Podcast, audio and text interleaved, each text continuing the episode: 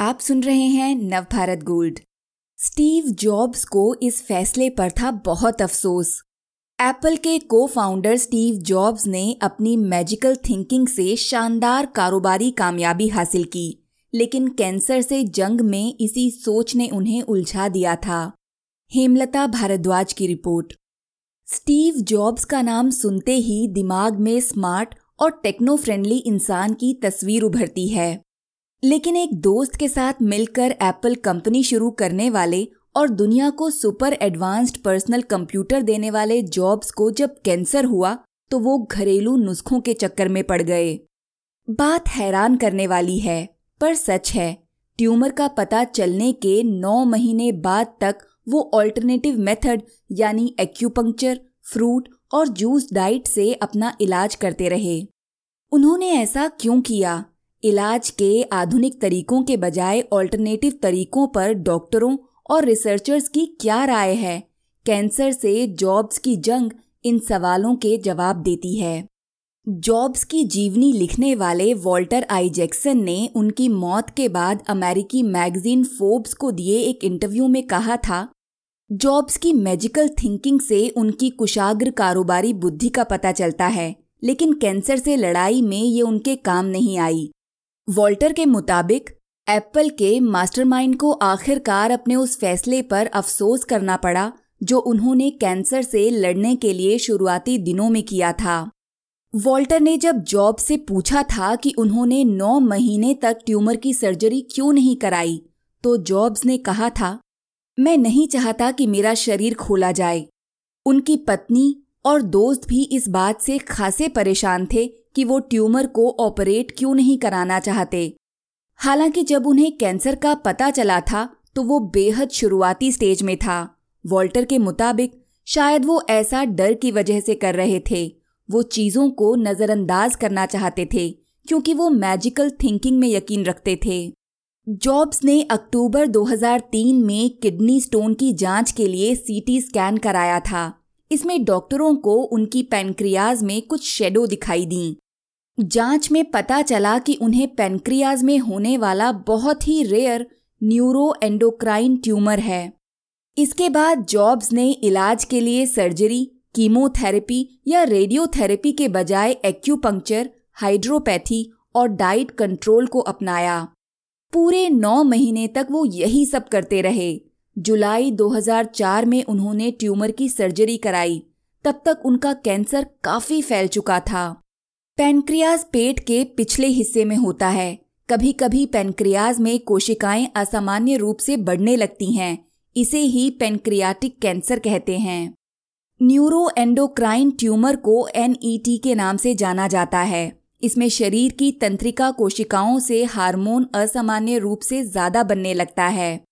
ये ट्यूमर आंतों में शुरू होता है। आमतौर पर ये फेफड़ों और पेनक्रियाज में होता है। टेक्सास यूनिवर्सिटी में एमडी एंडरसन कैंसर सेंटर के एसोसिएट प्रोफेसर और गेस्ट्रो इंटेस्टाइनल मेडिकल ऑन्कोलॉजी के चेयरमैन जेम्स याओ कहते हैं, ये बताना असंभव है कि जॉब्स अगर कैंसर का पता चलते ही सर्जरी कराते तो उन्हें बचाया जा सकता था या नहीं। एक्यूपंक्चर और बाकी न्यूरोपैथिक थेरेपी का उनके इलाज में क्या रोल रहा? क्या इससे उनकी लाइफ बढ़ी? ये सब कह पाना मुश्किल है। वहीं एक्यूपंक्चर और हर्बल मेडिसिन से इलाज पर फोकस करने वाले अमेरिका के कॉस्बे स्थित नॉर्थ बैंड मेडिकल सेंटर के डॉक्टर लॉवेल कोब्रिन का कहना है, पश्चिमी चिकित्सा पद्धति में एक्यूपंक्चर को कैंसर के इलाज में मददगार माना गया है।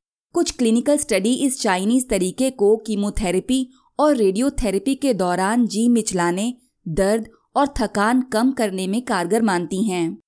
ये पक्के तौर पर नहीं कहा जा सकता कि एक्यूपंक्चर का सीधा असर ट्यूमर पर पड़ता है। हाँ ये ज़रूर है कि सिर्फ़ ये तरीके कैंसर को ठीक करने के लिए काफ़ी नहीं हैं। सैन फ्रांसिस्को स्थित कैलिफ़ोर्निया यूनिवर्सिटी के Osher centre for integrative medicine के डोनाल्ड अब्राम्स कहते हैं सिर्फ़ जूस, डाइट, कैंसर मरीज़ पर उल्टा असर कर सकती है। वो सैन फ्रांसिस्को जनरल अस्पताल में हिमेटोलॉजी ऑन्कोलॉजी के हेड भी हैं। वो उन कैंसर मरीजों को सलाह भी देते हैं जो इलाज के लिए मेडिकल ट्रीटमेंट के साथ ऑल्टरनेटिव ट्रीटमेंट भी लेना चाहते हैं। उनका कहना है कि इस बात के सबूत नहीं है कि जूस की वजह से जॉब्स के कैंसर सेल्स, पेनक्रियाज और शरीर के बाकी अंगों में तेज़ी से फैले। लेकिन डोनाल्ड खुद अपने मरीजों को जूस डाइट की सलाह नहीं देते।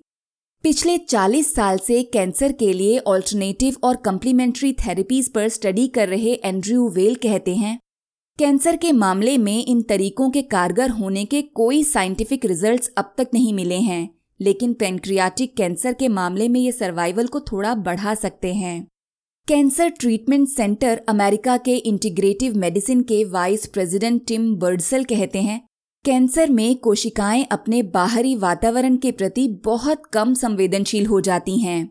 टिम कहते हैं, जो नेचुरल थेरेपीज जॉब्स ने ली, वे शरीर में बदलाव ला सकती थीं, लेकिन ट्यूमर में नहीं। कैंसर हो जाने पर सिर्फ़ शरीर का एनवायरनमेंट बदलना काफ़ी नहीं होता।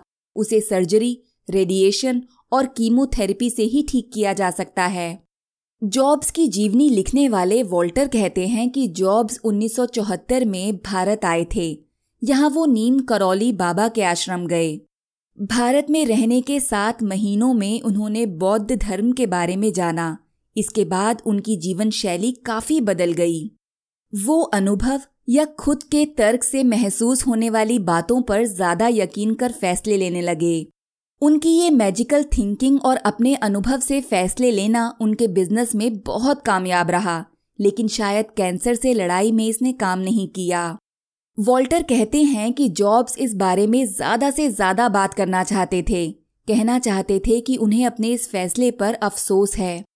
मुझे लगता है कि उन्होंने भी ये महसूस किया कि उन्हें जल्द ऑपरेशन करवा लेना चाहिए था, हालाँकि बाद में तबीयत बिगड़ने लगी तो जॉब्स ने इलाज के कई तरीके अपनाए।